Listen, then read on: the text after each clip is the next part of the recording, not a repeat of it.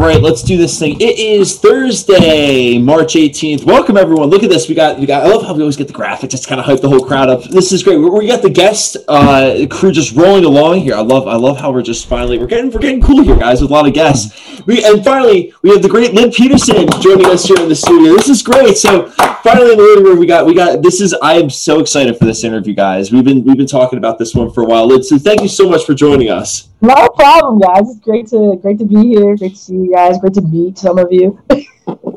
Yeah, we got the great Chad Ketcher and Zach Rothenberg. I'm Karen McCauley, taking you into another Thursday night here. You know, and we're finally we're getting. I mean, it doesn't look like it with the weather here in the Northeast, but we're, we're kind of getting closer to spring, right? The Phillies are about to come back home. Liz, you got some work uh, to do in the in the M L B circuits in a little bit.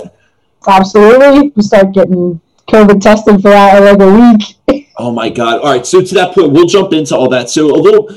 It's funny. I'll let you do. I'll I'll hype you up, but I mean, you can speak better to everything you do. I'll almost paint a picture of how, you know, like the first thought I had, just, you know, I mean, we obviously went to college and we're in the sports circuits at Temple Athletics. I'm rocking the, the, the Temple Athletics stuff for you. Um, but, you know, obviously in the college circuits, right, we, we, we met uh, in the athletic halls. But I remember I'm watching a Phillies game like a summer or two ago, I think, maybe this past summer. And I'm like, wait a minute, that's that's Lydia. Like, that's, that's definitely who she's on, on T V. And I remember mentioning, I was like, wait a minute, my friend, she like from college, she's wait, she's definitely like involved with like that M L B replay review. And then, you know, I took a look at your LinkedIn. I was like, oh my God. So you are very much, and it's not just baseball, but so you are a video replay technician for M L B. You're a senior content correspondent for the N F L. You work in the N H L circuits, uh, the N B A circuits, the college circuits. You're all over the place. So I. That's my that's my hype. I, I'm not the best hype. Yeah, yeah. I gotta admit, these that's guys fantastic. Yeah, yeah, it's not more impressive than me, sir. I feel like I could take you with me. To, you can introduce me everywhere. um, but yeah, just to speak to that a little bit. Um, yeah, we met in college. We just played basketball all the time. Did we not just hoop every? Oh my God, it was so much fun. Back in the old trainer's room, I feel like we'd have all those conversations and stuff. Absolutely, and you had a wicked three, even though you were a big man. Like, it's a long time ago, guys. A long time ago. Don't let anybody tell you that he can't shoot. He can shoot. um, but I mean, out of out of college, I just started getting into the video work. I started with the Phillies, and I met some folks there that brought me over to the um, the Wells Fargo Center, where I started working with the um, Sixers and Flyers, doing like. You know, making sure the, the T Vs were working, doing some audiovisual stuff, like running microphones around, um, mixing post-game press conferences, um, which got really fun when um, you have, like, Kawhi Leonard and Kyle Lowry playing and the Raptors and the Sixers going back and forth. Like, that was, like, a fun time. Um, from there, um, I started working with a company that does uh, – that puts on broadcasts. Um, they – basically t- do like uh, contractual work with like your E S P Ns, your C B, you know, C B Ss, your A B Cs, N B Cs, um, and they'll they'll have a group of local folks uh, work with people from national, you know, like the national broadcast, and we'll go into an arena. Um, and since you know I work in Philly, so it's mostly the Philly arenas. Um, we'll go into an arena like Citizens Bank or Wells Fargo or the Lincoln Financial Field, and we will put on. Uh, the broadcast, building cameras, building sets, you know, that sort of thing, lighting. Um, so, yeah, I've been kind of working around my way, getting picked up by the Eagles to do some stuff with them, by the N F L, shooting some stuff for social with them. Um, yeah, that's kind of where I'm at.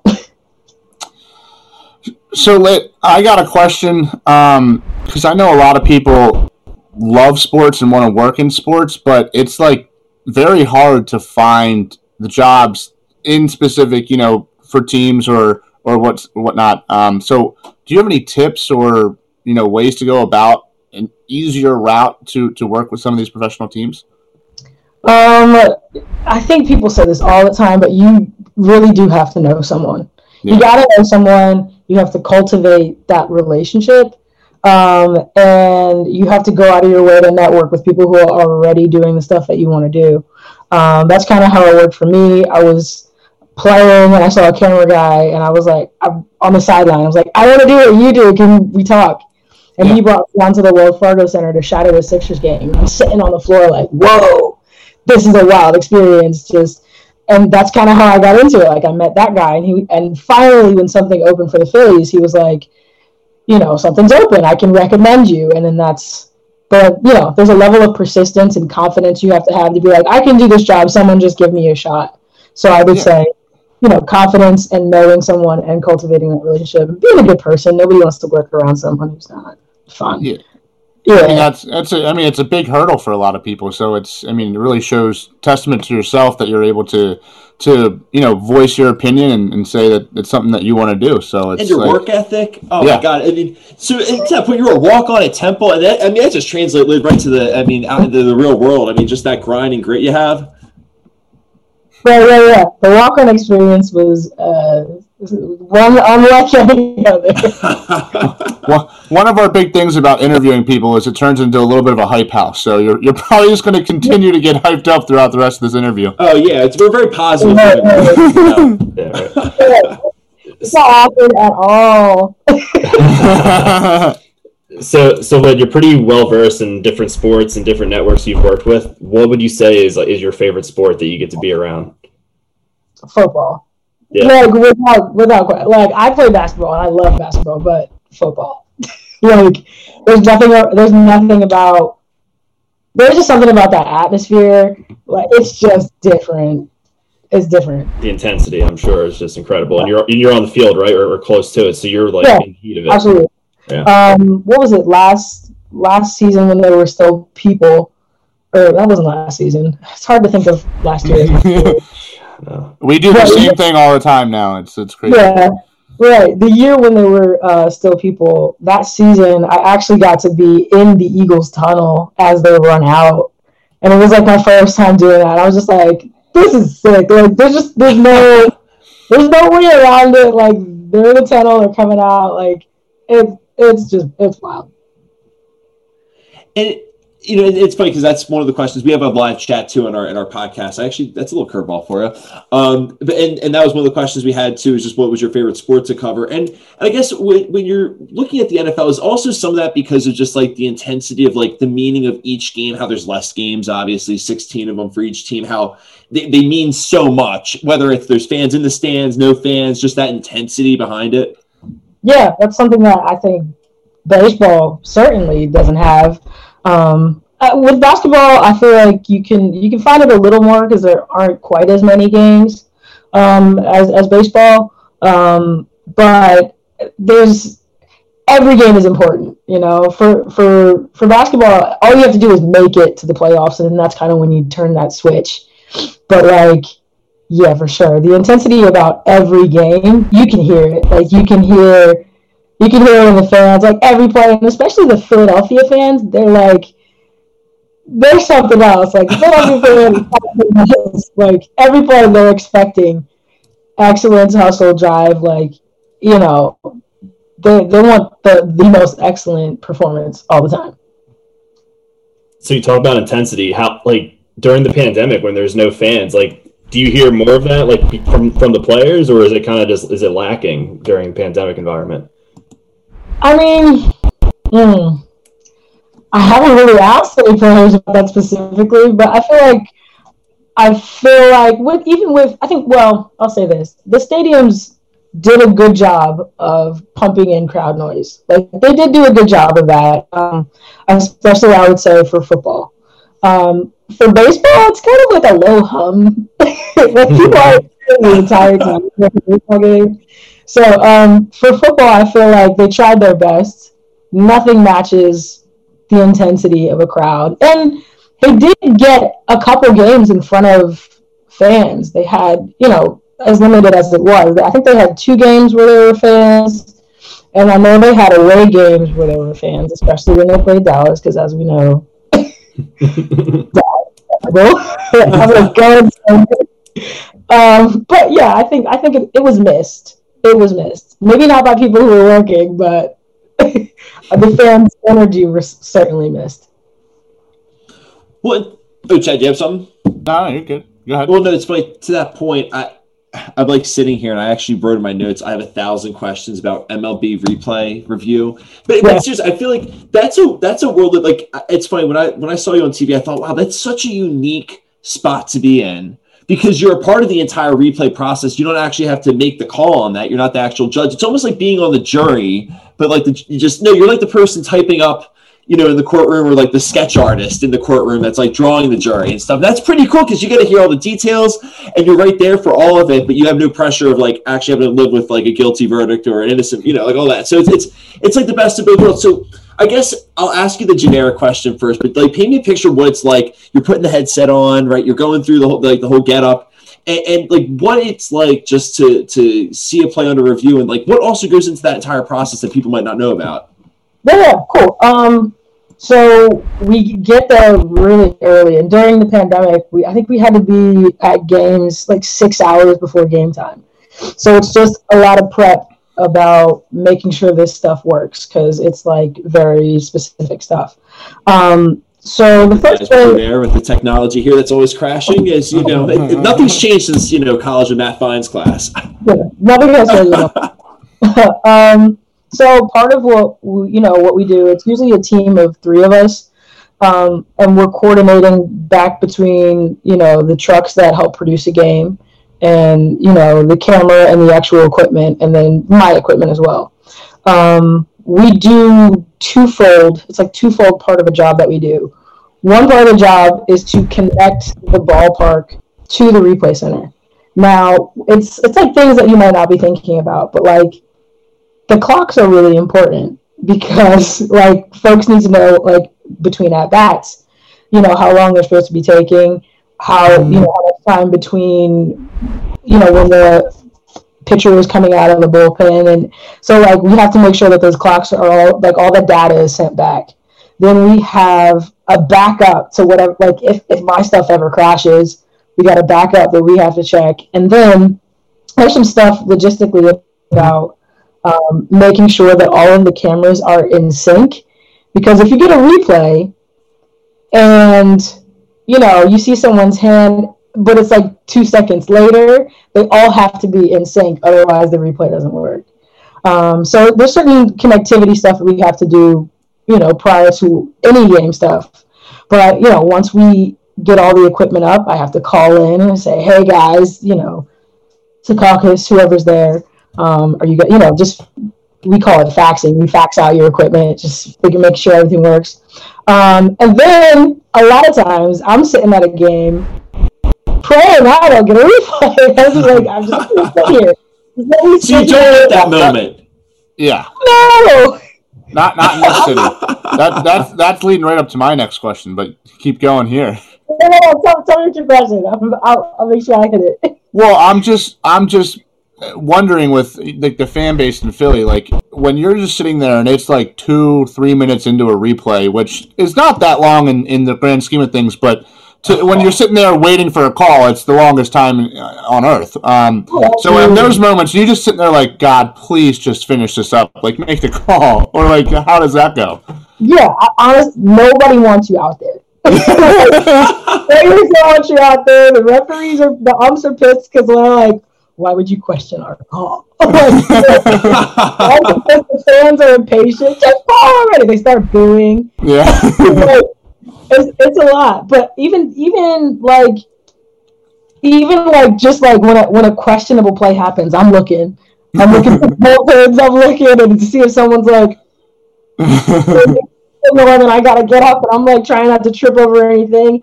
And then we have rules about what we're allowed to do once we're out there.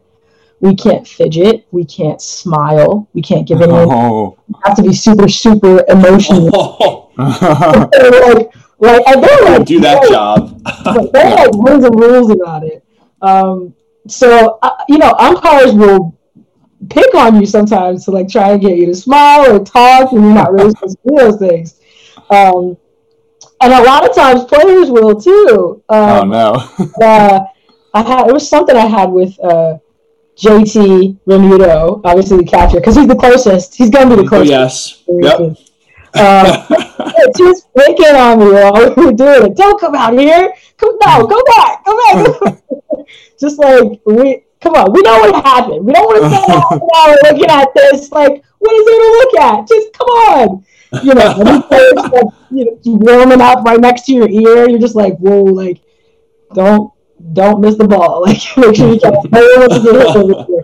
So, um, I mean, there's a little bit to it, but I mean, you can all, you can sometimes hear even what the call is coming back as as they're hearing it. Like, you can, you know, if I turn it up, I can hear it too. Um, and a lot of times when we have fans, they have to be pretty loud, um, just in case, you know, you know, the umpires can't hear it. So I can hear calls as they're coming back. They're like, and sometimes they take a long time to review. So um, but yeah, that's kind of that's kind of what the. And I try to hide sometimes. I try to hide behind an ump because, like, I know where the cameras are. But um, that's kind of what the process is like behind those uh, those replays. I, so I feel like I feel like after like even after we're done with COVID, you should just rock the mask so no one knows what you're what you're thinking or saying. Like, I feel like that's a good escape. Right? Yeah. Really. Well, it's funny too because I wanted to hide this question to the end because I'm like, this is such a fun question to ask you, Lynn. But I, you know, I have to break it out now. I pulled the picture up earlier. You're next to Cowboy Joe West. He's, I mean, that's that's part of the that's part of the gig. So what? Paint, paint a picture for me what what it's like working with him, and because and, and it's funny because I won't lie, right? We chatted a minute or two about this before we jumped on the show and how you're you're just it's funny. So I won't just make it the generic answer. Um, you were saying he's a nice guy, right? Like that, like it's maybe he's not the stereotype that you know people say is the villain of baseball, if you will. Yeah, yeah. People people talk about him like that, but I mean. He, he's pretty cool. He's he loves baseball. Like he like if you if there's a fan of baseball, like he loves baseball. So like he's just out there mostly to have fun. I mean, he's out there mostly to have fun. So he's just doing his thing. um, I've seen him do some con- like just controversial calls. I haven't seen him fight with anybody, but um, I've seen him throw coaches out, I believe. Um, but oh, it's the guy from uh, the Nationals was what in the there was someone in the press box or something, Chad. Oh yeah, from the yeah that was that was probably the greatest moment in Joe West's career, throwing a general manager out of a game from his own press box. Probably not wow. wearing a mask or something. Yeah, I, I mean as he should, as he absolutely should. He'll walk by, you know, when they're coming out of the tunnel. He'll walk by and he'll be like, all right, don't, don't want to talk to you tonight. All right, just stay there. I'll take care of everything up there. I don't want to talk to you tonight. You know, he's got a fair point. You know, you want to call a name as good as you can so that I don't have to come out there, right? So, yeah. So has there ever been like a pivotal call where you're just like, you, you're out there and you're just like, wow. And then they make the call and you completely disagree with it. You're like in your head, you're like, how'd you miss that? Has there ever been a call like that that you've been a part of? Such a good question. If you can't say, I understand. I was, well, the thing is, I'm sure I have. I feel like I just can't remember. It probably happens semi-often, I would think, maybe. It probably, As fans, yeah. at least it does, in our in our lens. yeah, yeah. But it pro- I, I feel like I can't remember. I remember one, I can tell you one good call story. I just, it was really awkward, and it happened at City Field. I can't remember the exact play. So, like, I scored a game. So, like, I, I can't remember. It was, like, I think it was, like, a a one three four, like, supposed to be a double play. Wasn't. Um, one, but three, it, they called it because of scoring. No, that's no. I'm just like that's that's just a good. That's a double. Oh yeah, Chad played college that's... baseball, so he's probably just amazed by the X's and O's of the, of the matter. Yeah, I, I score the plays every like every game. I go to the press box, grab a score card, and score it while I'm sitting there. It helps with the it helps with the, the replay stuff. Yeah. Um, but anyways, so it was City Field, and I think they were playing the Pirates, and it was going into the we were supposed, like we're supposed to be going into the seventh inning stretch. Um, they called. They, they did the call. Supposed to be double play. I think the inning was supposed to be over. Um, during the break, they're singing.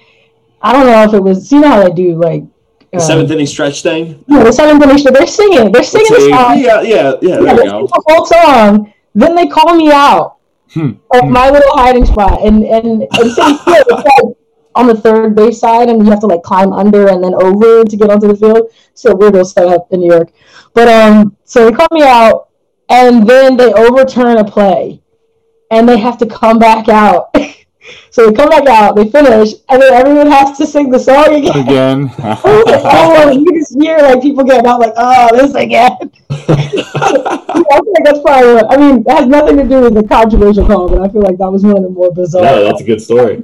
Well, I was going to say, to to piggyback off of what Zach was going to, Zach's question, was there ever a call where you're looking around like, this could be history? Like, if this goes one way, like, you just know that however this swings, like, that it's going to make headlines tomorrow. Like, whether in any, any, and you know, even if it wasn't just baseball, just any of the games you've been around up close were just like, oh my God, like, I am going to be telling people about this one for a minute.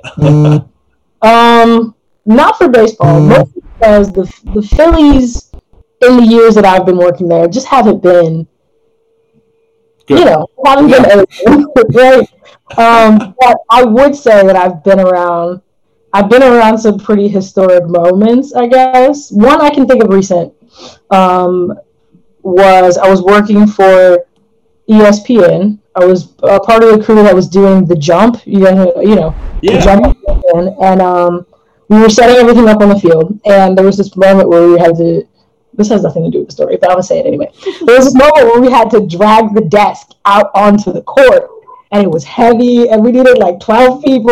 Like, it made no sense for like the space that we were supposed to be doing. Anyways, um, so that was the d- the day that they were there was the day that LeBron was passing Kobe in points.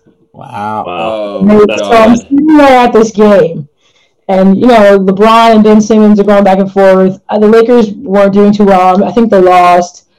But everyone was just abuzz about, like, what's going on with, you know, him passing Kobe.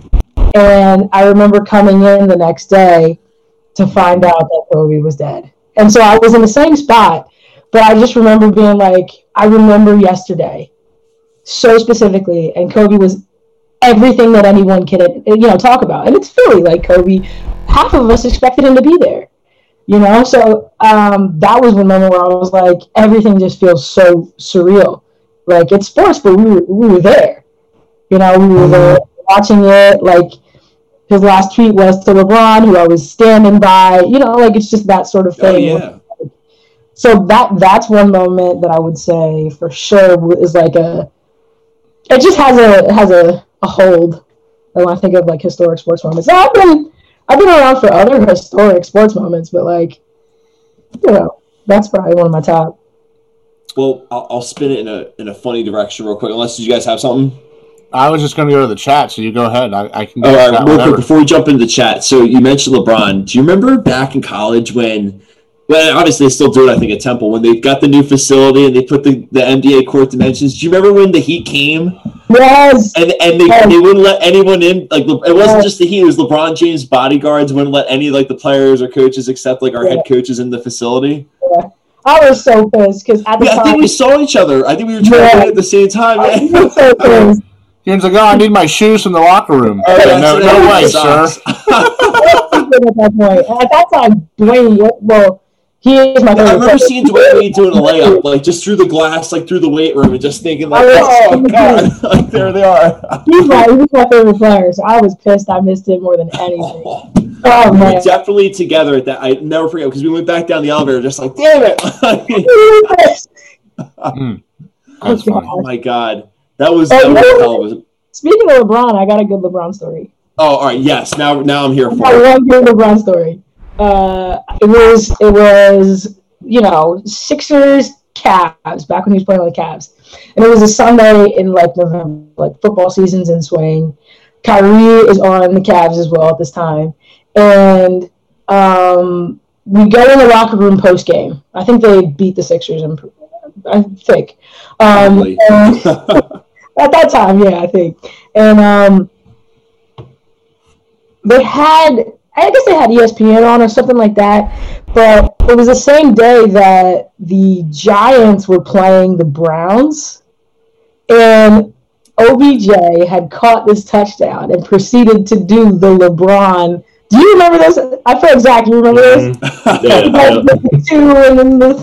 Yeah. I was sitting in the locker room, and LeBron's getting dressed and doing interviews, and Kyrie goes, yo, Yo, bro, look at this. Look at this. So in real time, I'm watching LeBron's reaction to O B J doing his move. And he's just like, bro, that boy was wild. Like, that's so cool. Like, he's just like, dude, O B J, that guy. And you're probably like one of the only ones who could tell that story, so that's so cool. That's such a cool story. Well, I just remember Kyrie being like, yo, yeah. check this out. It was just like, like a full circle moment, I suppose. Exactly, yeah. That's so cool. I was going to say, like, what's it – I mean, are you at a point now where you just kind of step back and you're just like, this is normal? Like, this is my normal life, just being – I mean, right, like, I mean, obviously, I guess we got a taste of it a little bit with Temple with, with some N B A people coming in, you know, in and out of the facility and stuff like that. But, I mean, now it's just like – you're just in and out. It's like coworkers now. Whoa! uh, they, they do tell. I mean, the whole idea is to not be so, like – it's just it's about being professional. Right, so it's not like I'm walking up to players like, "Hey, like, how are you? When? How did you score it?" You know, like um, I'm trying to, I'm actually trying to maintain my distance and my professionalism. I'm not like, you know, so it's just, it's just one of those things where, I mean, there's a recognition of like, this is a cool position, or like we get to be this close, but you never want to like go beyond your, you don't want to go beyond your access. Um, I will say I have done it once. And it was with Dwayne Wade. Like I just tell, that's my only cross the line play.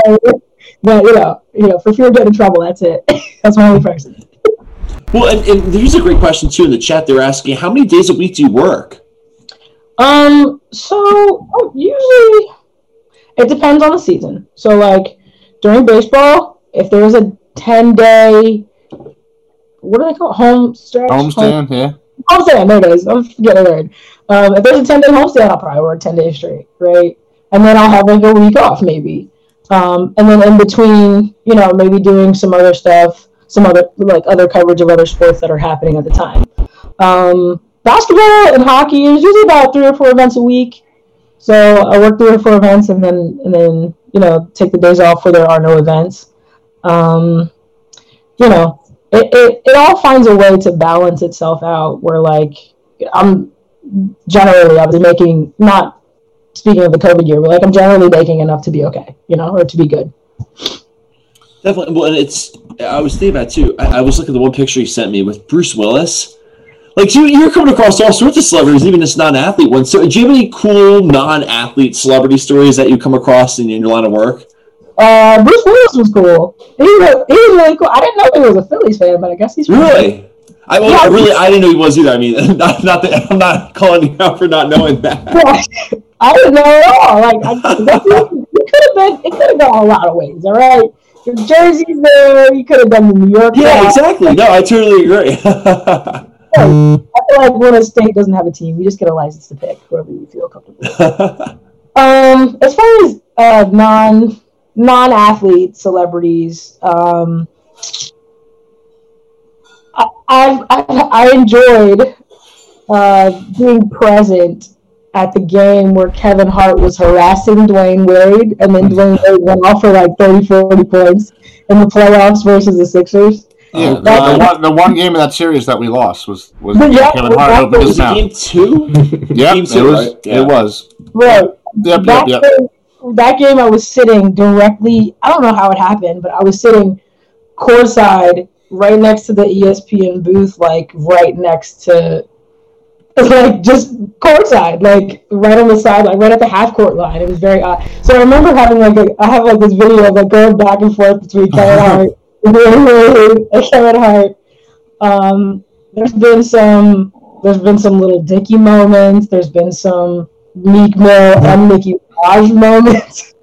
Uh, you can write a book about that, I'm sure. um, it's a Gucci Mane. Uh, it's, um, even some um, on the on the Philly side, Carly Lloyd.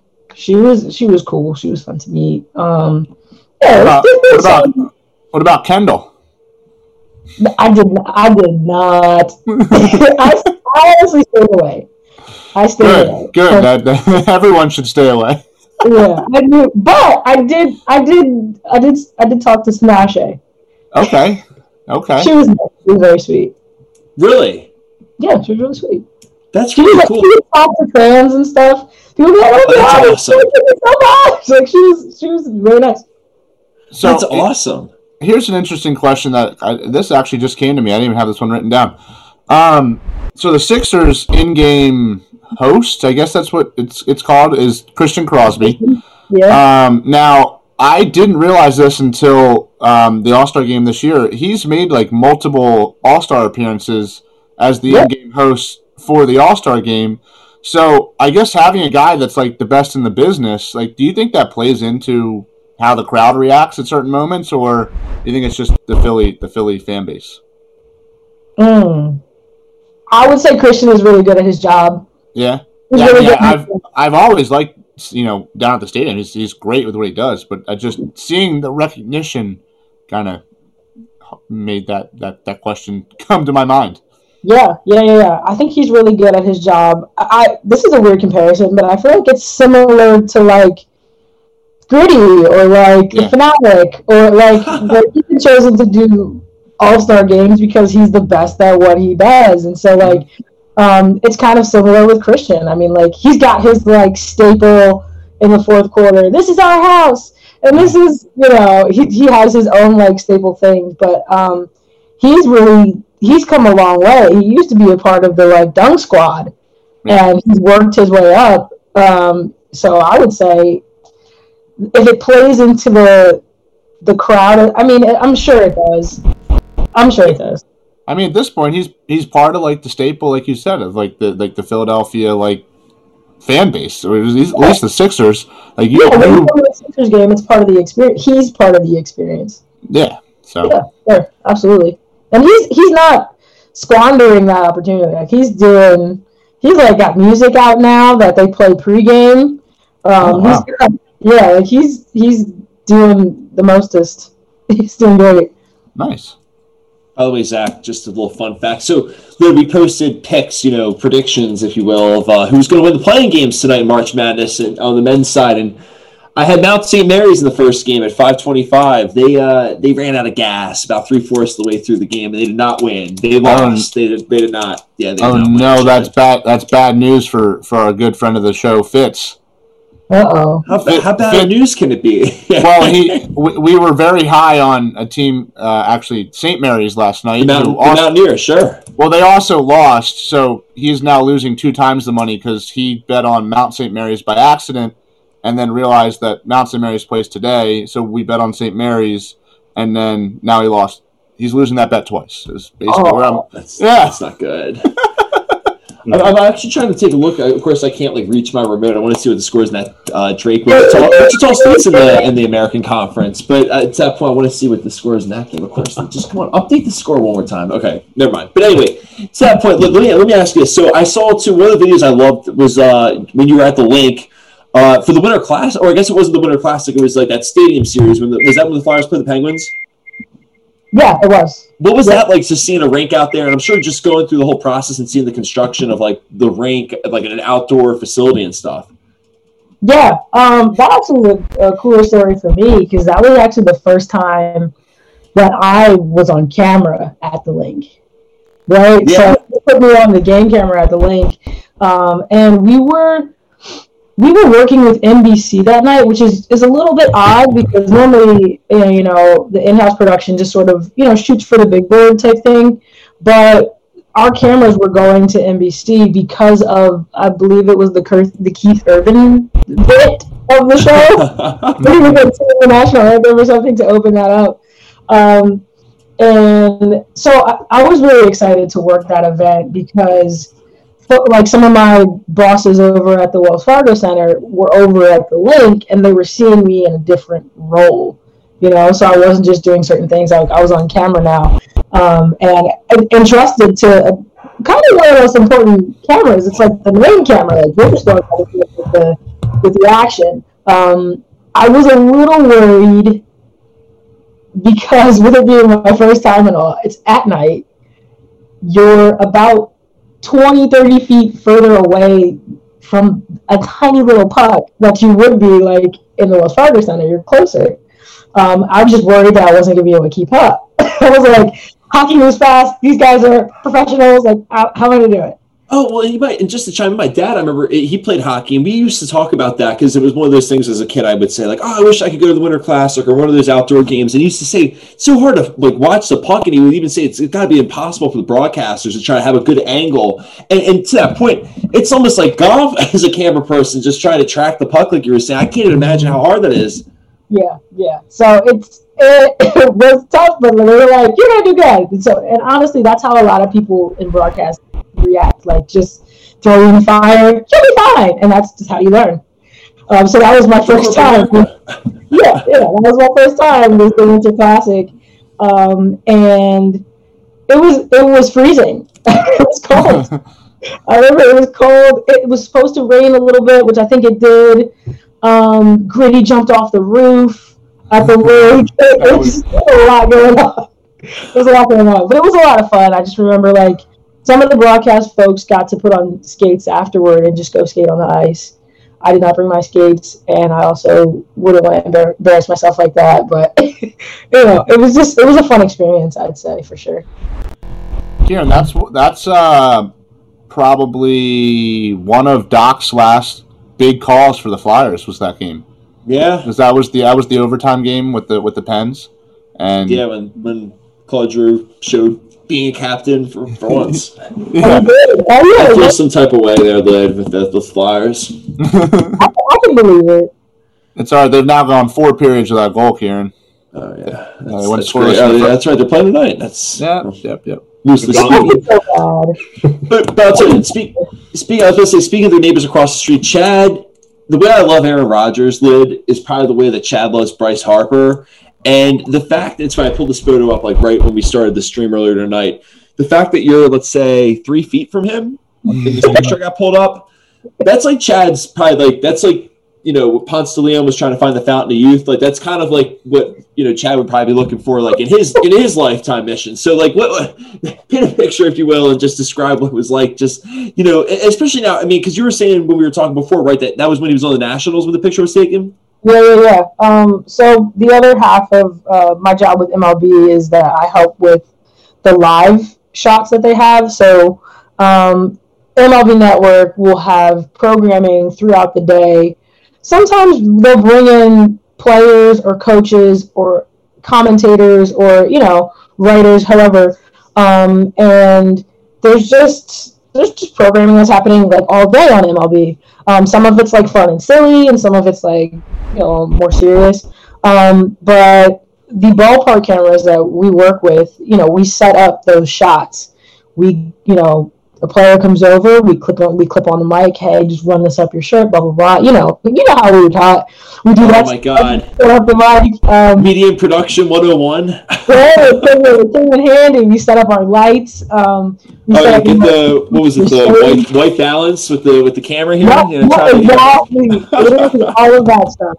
Um, so, but you know, it could be whoever's visiting. It could be. It doesn't even necessarily have to be the home team. It could be anybody who's visiting. And this particular time was, you know, the Nationals were in town, and they had asked for Bryce Harper to come on and talk, and it was raining, and so I had hoisted myself onto this, uh, what is it called again? I'm forgetting the word, but I hoisted myself up, and I, like, had this umbrella held on top of him, and I think we didn't have the sandbags to make sure that the wind didn't blow away, so I had to stand on it, and someone from, um, the M L B Network took a picture and was like, you are literally hanging on to this thing to make sure it doesn't move and hit this player in the head. And I was just like, yeah, you know, anything for the job. Um, so, yeah, we've had some cool interviews that we've done that way. Um, I got to interview um, Joe Girardi when he first came in town. It was like, he came out to me, I was the only one there, and I was like, all right, let me set you up for this interview, and let, let's do your first interview as... as, you know, a manager. Um, so, like, I've had, I've got to be able to do some really cool stuff with some of the interviews. We, mm. yeah, Alonzo, we've interviewed. Just some cool, just some really cool ones. And, and uh, let me ask you, so look at the chat. So Joe had a good question. So he jumped in late. So, and I know we talked um, a little bit earlier in the show, a little bit like what's the most intense uh, call you've had to go through and stuff like that. Let, and I guess you were saying there hasn't really been, like, that moment where you, like, really felt the gulp, like, you know, your pressure down your neck kind of feeling. But but let me ask you this. I, I'll, I'll kind of spin off of that question. as a fan, I mean, you're a Philly sports fan. Is there, like, how do you kind of get that conscience that, like, in, in place where, like, you're sitting there just like, please overturn it, like, if it's like for the Phillies, like, or something, or like any of your teams, right? Like, is that hard to shut that off, or is it like you're at work, you can just kind of flip like that into like work mode? Yeah, I mean, I so, sometimes in the heat of the moment, I don't even know which call they made. Like, sometimes I don't know. It's funny, get back to the seat, don't trip on camera, that'd be bad. Um, so I mean, but. But yes, I'm always rooting for the Phillies. Again, I'm not supposed to do that, even from where I'm sitting. So, like, when something good happens, like, you you guys, I don't know if you guys watch, you know, Phillies baseball. Bryce Harper hits that, like, that grand slam at the end of a game, and he's running around like, yeah, with the helmet off, the hair flowing. We're, like, we're watching this moment, and I want to cheer. Because I think it was extra innings. It was a long day. Like, I just want to cheer, and I'm like, all right, let's pack up. Like, it's just like, there's just no rule about it. But if if you really if you really want to like be in, in, engulfed into how much I love that man, yeah, it's it was the bottom of the ninth. Yes, and we we came back from five runs that game because our offense started to do nothing until the eighth and ninth innings. So yep, yeah. yep. I think, I think they did a replay review at the end of it just to make sure something, like some time or something. I think they wanted to check something, gotcha. But. That's just, that's one of the moments where I'm like, I want to cheer. I want to, I can't always turn it off. Like, sometimes I just see something and I'm like, oh, yes, wonderful. Like, I can't, I can't always turn it off. I try to, but I can't always. So does it make those, like, with your job and having to keep that straight face, does it make it a little bit less, like, enjoyable for yourself, or is it still just equally as as enjoyable? Yeah, I love it. Because even though I'm not out on the field, like, I'm still watching three baseball games. No. Like, I'm not even watching free baseball. I'm getting paid to watch baseball games. Like, mm-hmm. like I, I absolutely love it. I, I love the people that. around. Yeah, like, the team photographers are great. They're all with me, and you know, there's just cool. There's cool stuff you can see when you're looking into the the the, the dugouts too, because I can see directly into the third base or like well the away team's dugout. So like, there's stuff I'm seeing and hearing. And, like, I'm like, ooh. I was gonna let me, let me piggyback off that. So first, this is great because it's a basketball part to this question and, and to Zach's question. So you see the movie Like Mike, right? With like yeah. Wow Wow. Okay, right. So you know the part where they're like, "What's the best part about being in the N B A?" And then he's like, "Room service," and he's like, "You pick up the phone, you dial six," like that whole thing. So Zach and I were talking a while, and, and obviously as we hopefully grow the podcast and stuff, we'll get credentialed to like go to, to some games and whatnot. And he was asking me one time, like, what's it like? Like, what's the difference, right? And I was trying to explain to Zach. Of course, you know, I, I suck at texting. I text, like, books and, like, a thousand messages, like, like in a row. But, but can you do a better job of explaining, like, what's it like to be credentialed and, like, just how much different that is from, like, just going to the game as a fan if you've never done it before? Oh, yeah. Um, ooh. It's a very open-ended question. Yeah. Well, it's okay. So it's it's... It's at, at first it's really, really cool, right? So like, not only do you get to go to something that you would normally go to anyway, but you get to be, it's not even a front row seat. You get like, you get to be like in there. Um, I I think I had a deep sense of this when I worked the I worked the draft. So it, it's like, not only do you get to be there, like the draft is a really fun event. Like there's and, and when they did it in Philly, there was a lot of really cool stuff that was going on. But, like, you get to be there, which is one thing, but then you get to walk to the part of it that's closed off and just nod at somebody and walk through. And, like, you know, like, you just get to... It's the I P of the club. Yeah, that's, what, that's exactly what it feels like. But, like, all your favorite sports people are there, you know? So it's, it's, like, extra fun, like, being in the Eagles tunnel. Like, that, it's it feels special. Like, it just feels special. It's something that you don't want to, like, you don't want to blow it and take it for granted, but you also want to, like, and you don't want to be too geeked out that you can't do your job. So, you know, it's like, it's a special thing. So you want to savor it in the moment, but not be too, you know, you want to act like you've been there before. But it's it's it's really special. And it's really special, too, when you can do that at other stadiums. I think this year was my first year that I went to Heinz Field. That place is really historic. But, you know, it was my first time going, and I just remember being like, not only do I get to be here, I get to be anywhere here. Which is you want history, Lou? You got to go right, right here for a game. Right I there, real church. I got to make my football, as they say. I will make my way. That's another question I have for you, Lou. So you've been doing some traveling. Is there one particular stadium to you that really sticks out the most, um, whether it be historical or just overall ambiance of the stadium? Mm, Fenway. Oh, I bet.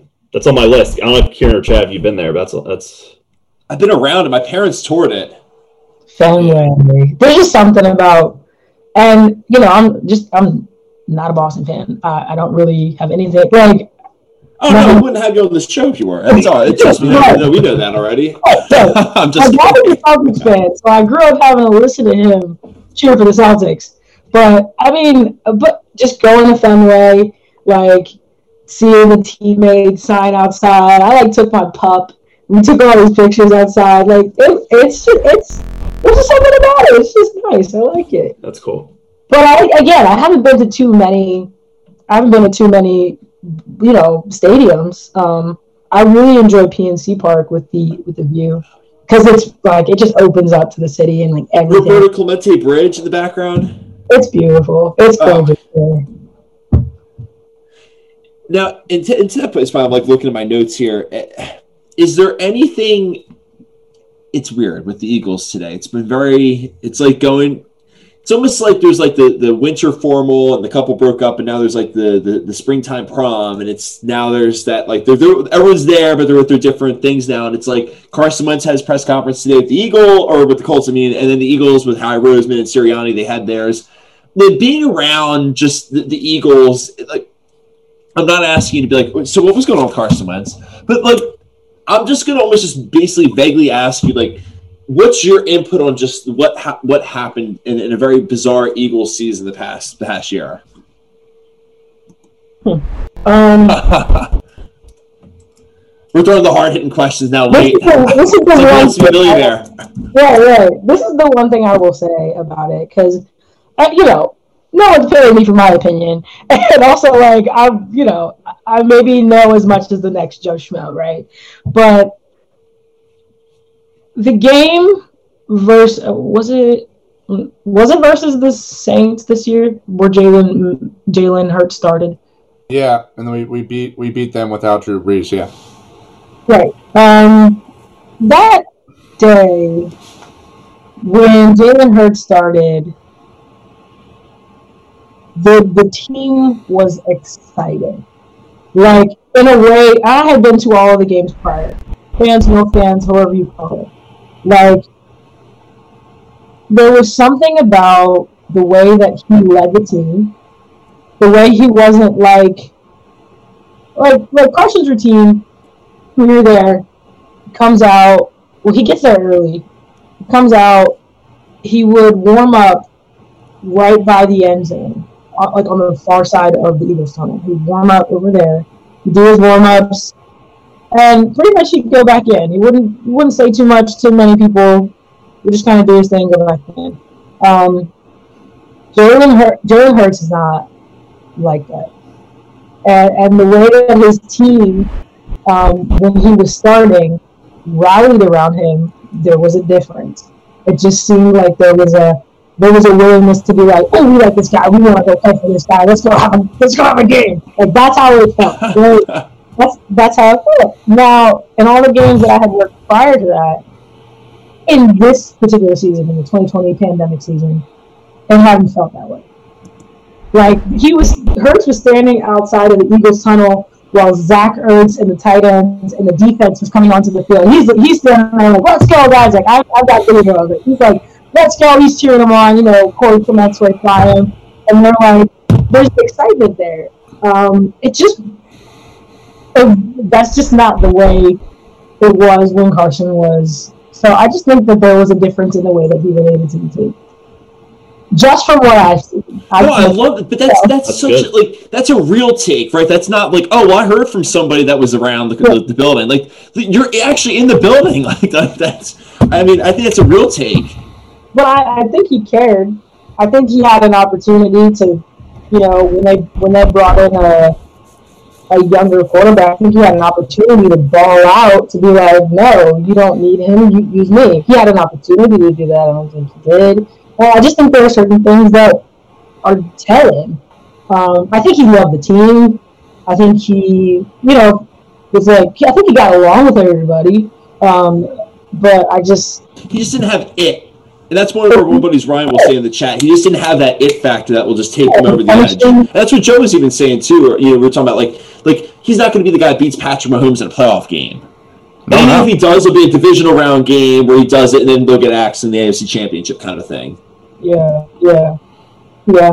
I mean, I hope nothing but good things for him, though, with Indianapolis. And the chat loved that perspective, by the way. And we, I, we got P A highlights. Yo, little shout-outs now, too, on the chat. Um, but no, but that, but that's one thing that someone in the Twitch chat was saying to us. It's just a great perspective, Lynn. I mean, it's, I think it's just really cool just to hear it from, from that angle. Yeah, I mean, it was, it was my job to capture everything, you know. Like, it was my job to be at the games to capture big moments for the like for the N F L, for their social teams, and it's just even when I go back and I'm looking at footage that I, t- I took, you can visibly see that, and it's not stuff that would make the broadcast because it's before the broadcast starts. It's warm-ups, it's pregame, it's and that's when we're like supposed to be shooting. Like, that's our busiest time. Um, so yeah, it's just it's just stuff that it's little stuff for sure. And just to tie that together, there was a moment um, before the N F C Championship game a couple years ago um, that, I mean, it's not widely talked about, but if you talk to some people that were there, um, The the entire team in warm-ups was was just geeking out to um, this Cardi B song. Um, I just it's escaping me right now. Anyway, they're all just dancing to a Cardi B song, and like people are like, yeah, like we knew we were gonna win like right then, like before the game started. Just the entire team was was just loose, ready to go. Um, so that that kind of stuff can happen in sports where you you might be a good team or a bad team, but just the way that all the players are interacting on that given day will just make them play better or worse. So yeah, it's a, it's a very unique perspective, and, and really enjoyed it. Yeah, uh, I I think he's a good dude. I think he's you know I think he's I think he was a good teammate. Yeah, good player. You don't look at this far without being that. But I just you know right fit, maybe maybe not. You know. And it's funny, I saw in the chat was just asking, like, where would you want to cover a game? So Fenway Park. See, look at that. See, you know, I got, I got us, you know, got us covered here. Uh, yeah, what that, do you guys' favorite? But, what do you guys' favorite arenas? I gotta know. So I've actually been, I've been around for a minute. So, so Lynn, I want to see all the major league ballparks. So I'm at fourteen or fifteen. I was supposed to see the Reds and the Giants before the pandemic last year, but. I feel I went to Wrigley with my dad. I feel like that's just like that trip in itself is just kind of like in a Hall of Fame of its own. But Target Field to me is like my sleeper M L B stadium where the Twins play. It's like pretty cool. There's like bars and stuff like around, and it's it's like minor league prices for like food. I remember I got hot dog chips, a water, and a beer for under ten bucks, and I was like, oh my god, that's wow. awesome. Yeah, it wow. was like it just. It was just like a good vibe. They had cool giveaways and stuff promotionally. So that and Kauffman Stadium in Kansas City and, and Arrowhead, both of those are really cool. Ah. All right. So Elmfield have three. So really, just go to Kansas City. That's probably that's my recommendation. Right, yeah.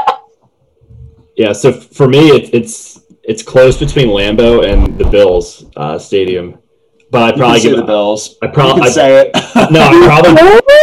It's just because of the atmosphere. Just because of the atmosphere up there. Oh, Lynn, you got to hear Zach's tales about this. This is like grade A storytelling. Like, I, I, I loved watching them play this year, so I, I'm, I'm I'm open to listen. Yeah, so the, the fan base just is is insane. Like Bills Mafia is, is for real. Like they're just another breed. This is how passionate they are. And uh, like I saw a grown man wearing a uh, nothing but an American flag thong, running and jumping onto a table. And it, and it was twenty degrees this game. It was cold. It was a very cold game. Oh no! I uh, free Bills being good too. This is this is like two years ago. Yeah, um, yeah, yeah. We we parked in a lot called the Mud Lot, and it was all muddy as you would imagine. That was the only place we could park.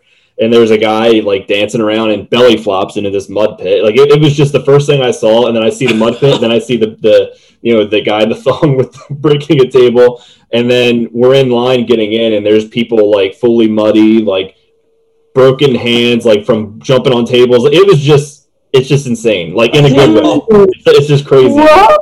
Yeah, it's just, it was wild. So, but I think I give I give the edge to Lambeau just because of the history and just because of the cheese and the beer. I mean, come on, it's delicious. So it's it's a good time. Liv, anytime you want, like, we can go up there. It's a good time. Okay, all right. And then mine, um, I I share. I think I share this with my dad, which is kind of cool, but just for different reasons. Is the uh, the old Yankee Stadium?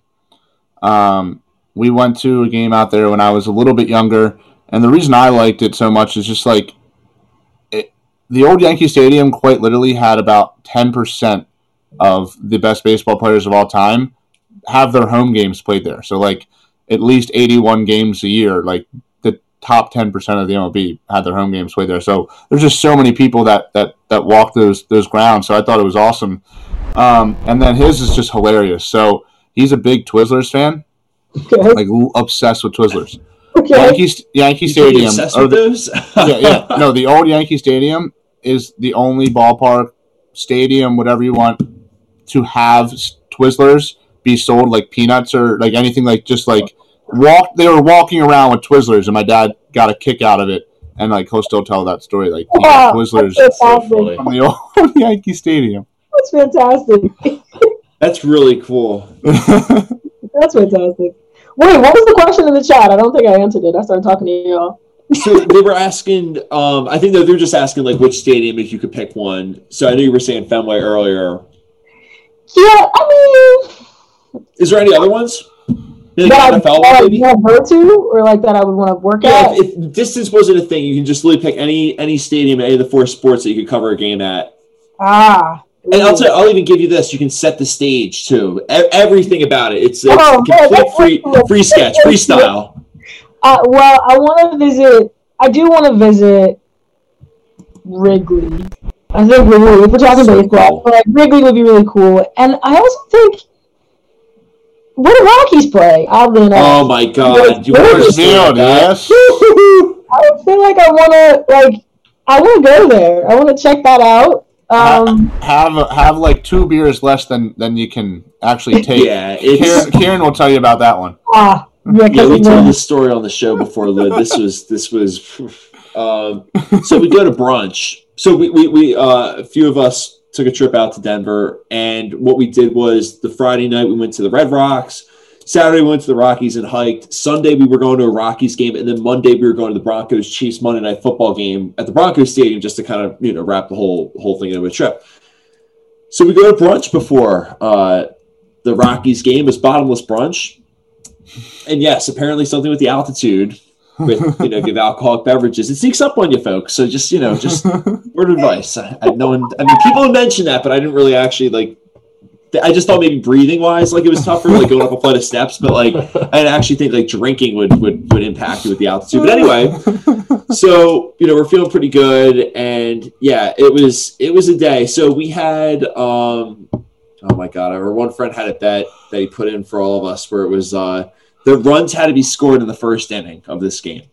So, you know, we get there and three dollars Coors Lights also before the game at the Rocky Stadium, too. So that's a fun fact. So, yeah, so, so the, the game starts. We're in the, I'll never forget this. So they're playing the Nationals. The Bryce Harpers last year there.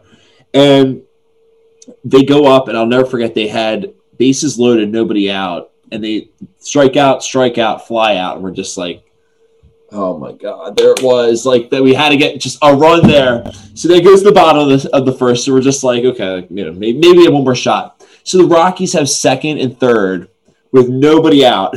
And we're just like, oh, my God. All right, like, come on. Just get him in. Like, here we go. Like, we can let this out to hit. Strike out, strike out. We're just like, oh, oh my God. And then, like, obviously, after having a brunch like this, it's it's an emotional time for all of us. And, and uh I'll never forget Nolan Arenado just comes up, and I'll, I remember looking down, just thinking, like, God damn it, and, and just hearing, and I just remember seeing this ball just fly, and, like, people nine rows past the outfield just stand up to catch it, and, like, I just remember picking up my roommate, Joe G, and hugging him, just screaming, and we're just like high-fiving everyone in the in the outfield like like we were Rockies fans, and people probably thought we were nuts, but um, thinking that we'd never seen a baseball game before. But yeah, there's my Coors Field story for you there. That's, a- That's fantastic.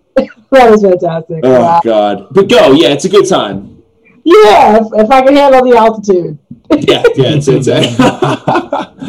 Oh my God! Well, so let me ask you. So, do we do we want to do a little March Madness chat real quick before we before we wrap things up? Sure. So we got the playing games tonight for on the on the men's side. So, well, let me ask you this. On, I'll give you the men's and the women's side. Who do you think is going to win this year, and why?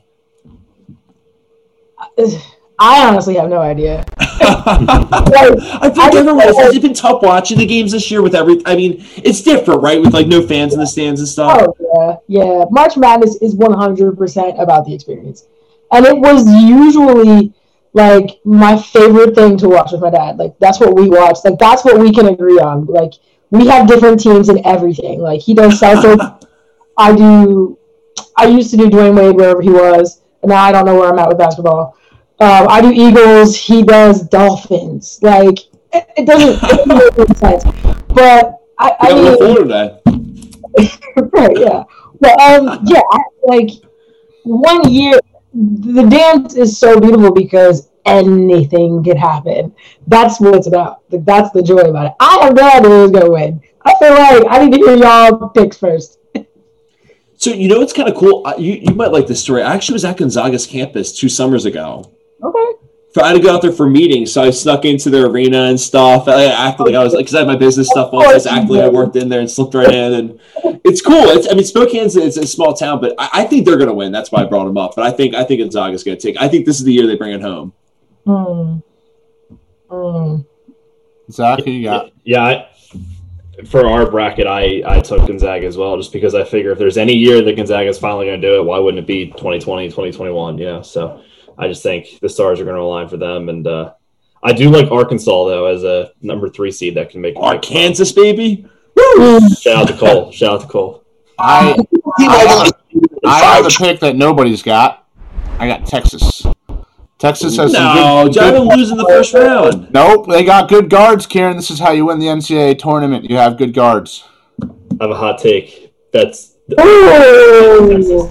Georgetown is going to be the U- Kemba's UConn and make a run. Wow, Georgetown. Who's the Kemba on the team, though? I don't know. I'm just kidding. So that's the pro- that's I would love to see it with them.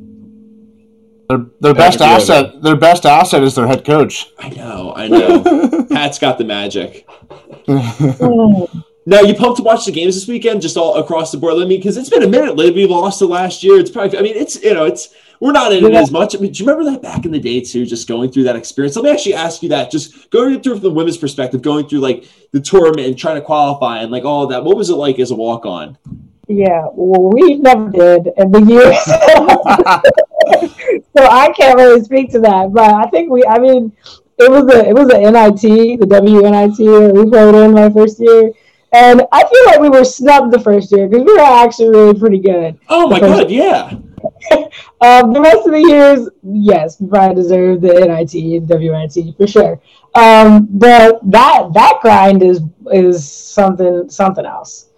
That grind is something else. Getting ready for, like, you know, tournament play. That's and especially after conference play. It's it's that's a that's a big grind. I just so remember here's I got a question for both of you. You ready for this yeah, one? Because I, I, I don't know if you know this, but I went to LaSalle, um, and I know exactly. But so going to all those Big Five games, like I would just be watching the Temple student section, and I just feel like there's no way you can get that Y M C A, whatever the, the hell it is, like where you guys are just going. Like, yeah, you. That, yeah, yeah. Is that what you're calling the wife? Oh yeah, it is literally like a two-minute chant where you're you're just the hands are going all over the place. So it's like, do you still have that memorized? Yes. Yeah. Oh yeah. Yeah. Yeah. I mean, we're not going to sing it. Yeah. I mean, that I just ruined it. But yeah, Saint Joe's people, if they know if the hawk will never die, like, what do you mean? Yeah, but the hawk will never die. The white. Yeah. Although I did, I honestly didn't know until after graduation that it was. I just was like, yeah, like I didn't realize you, university was was the word. So I kind of was just like, I skimmed through that part when I was a kid in college. I know it's not good. It's confession time.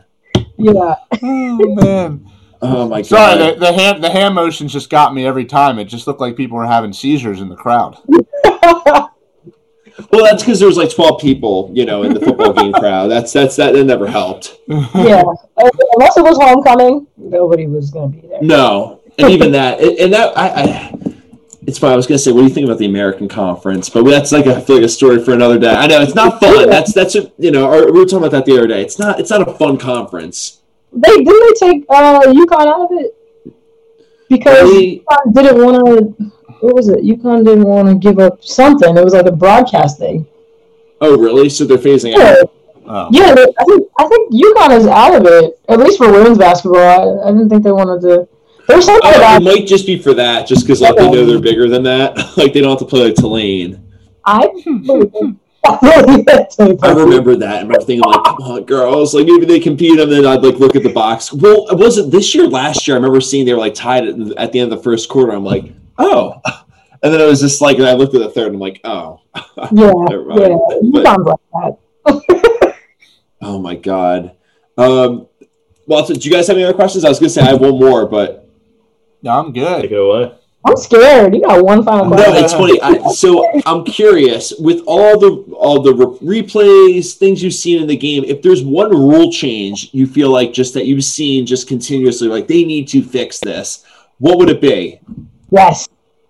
Yes. I've been waiting for Terry to ask me this question. What did I make fun of? You always got it on the high note.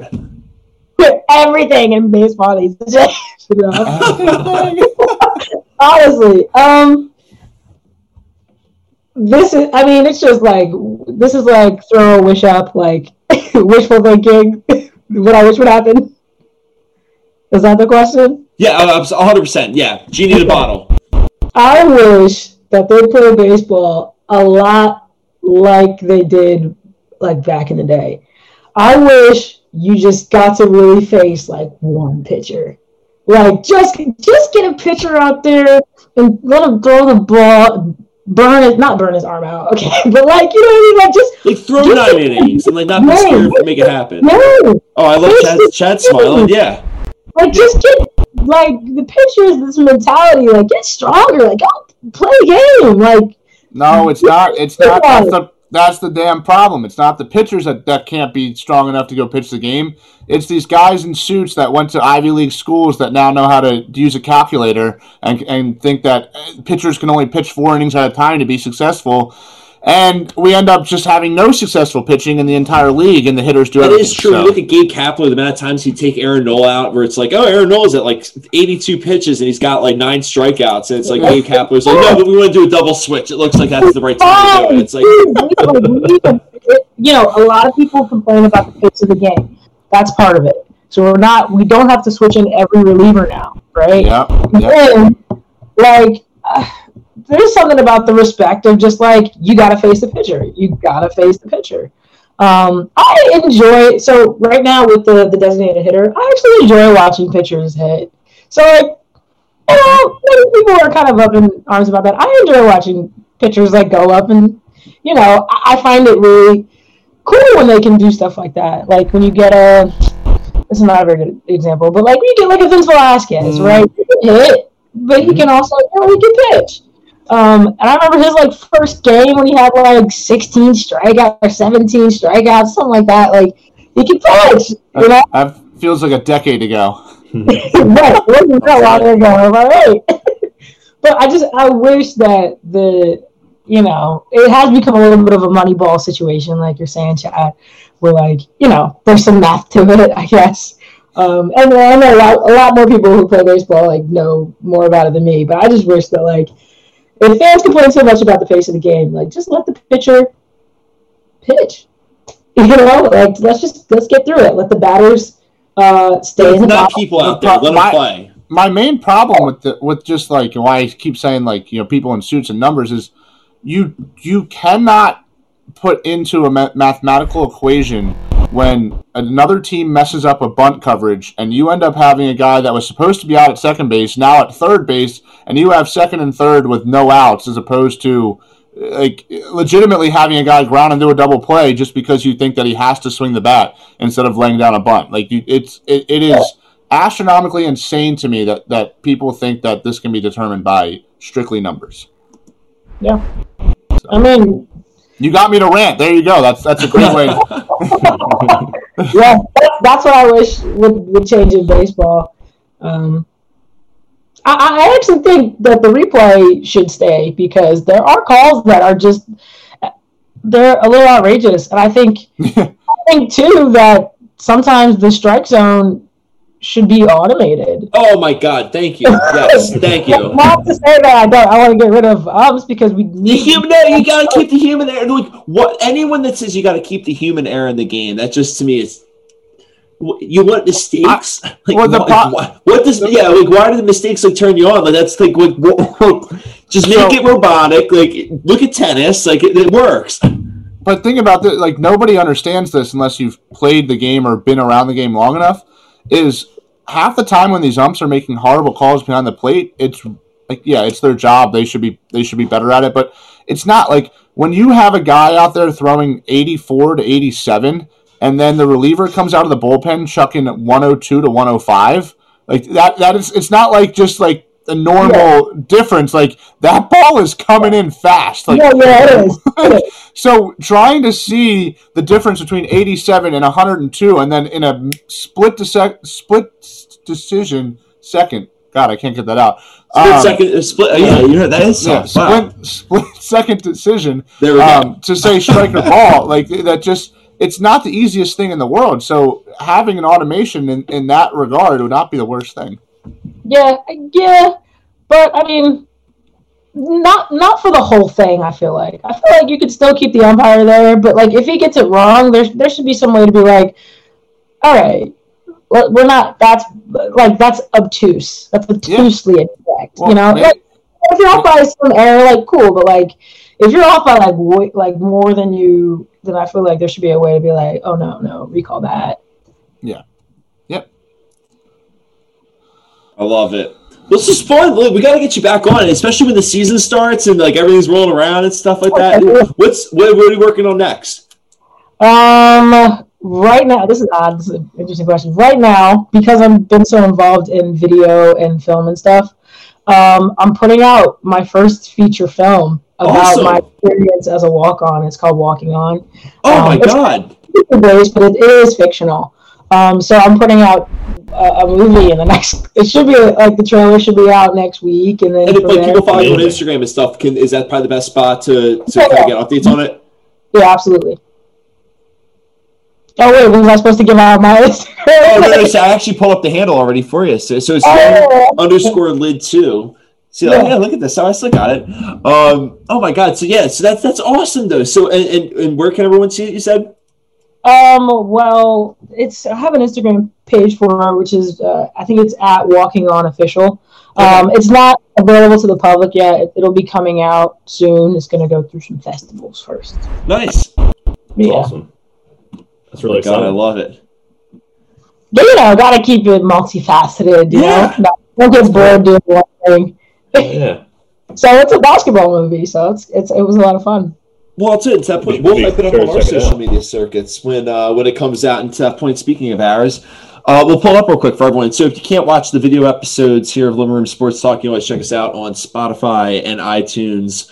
Um, for all those cool audio episodes, and check us out on social media as well at underscore get sidetracked on Instagram, Twitter, and Reddit. Uh, and then check us out on the, the website, w w w dot get dash sidetrack dot com. And my first of the four picks tonight were wrong. Uh, so that's that's a good start, folks. Yeah, this is, yeah. I, is anyone, Alexa, what's the score in the Drake game?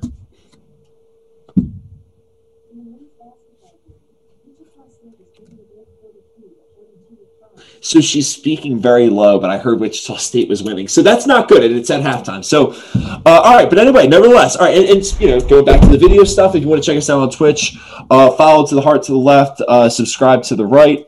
And by the way, we got to get you in our bracket before it closes tomorrow. So we're hyping it up. We have a March, the first ever March Madness bracket uh, here with Sidetrack, and it's fun. So all people have to do is subscribe to our YouTube channel, um, which I'll pull up the video there and do a little demo for people so they can see it. Um, and we got one hundred dollars gift card. Uh, one hundred dollars Amazon gift card for the winner, ten dollars for per winner and like the rounds and stuff. And then we have a Bob Knight signed Looney Tunes photo.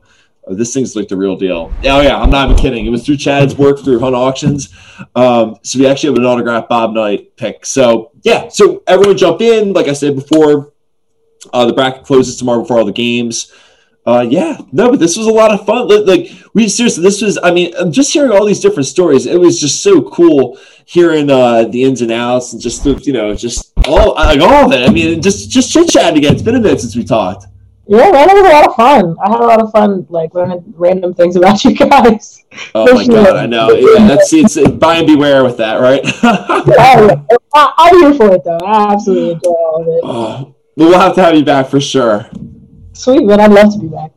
Awesome. We want to thank everyone uh, for checking out the show. So we'll be back on the air. Well, so here's the thing. We gotta, we'll, we'll have a discussion about this, guys. What are we feeling? Should we do a show on Monday uh, with the tournament games? We should almost feel like we should do like – well, we'll we'll do all the social media stuff. We'll release what? what's going on with that, and then we'll we'll, we'll announce it. For the world, it gives everyone a reason to follow us on social media. We could um, we could, we, pro- could uh, we could throw it back to where we were right at the moment that everything went to – Went to went God. to shit last year. Did you see it, Rudy Gobert's gonna die? Like, oh my God, what a world that was a year ago. All together in the same living room. Jazz O K C. I know we had like the, the couch like all together. We're like, here we are, we're streaming. Like, yeah, it was it was a year ago, Lynn. What a time to be alive. Yeah, yeah, what a time indeed. I was at that game. Were you really? Oh yeah, that controversial that Sixers one? game. That last one. Yeah. Oh my God. Yeah. It's probably weird. So obviously, I say go for it on Monday. I like it. Yeah, you know, yeah, we'll get the we'll get the vibes back. So yeah. We're back in the living room uh, at seven o'clock on Monday. But perfect. Everyone has a great weekend and uh, enjoys the games, and we'll see everyone in the living room uh, Monday. Uh, I was I was close. Almost had a good delivery at the end there, but we'll see everyone.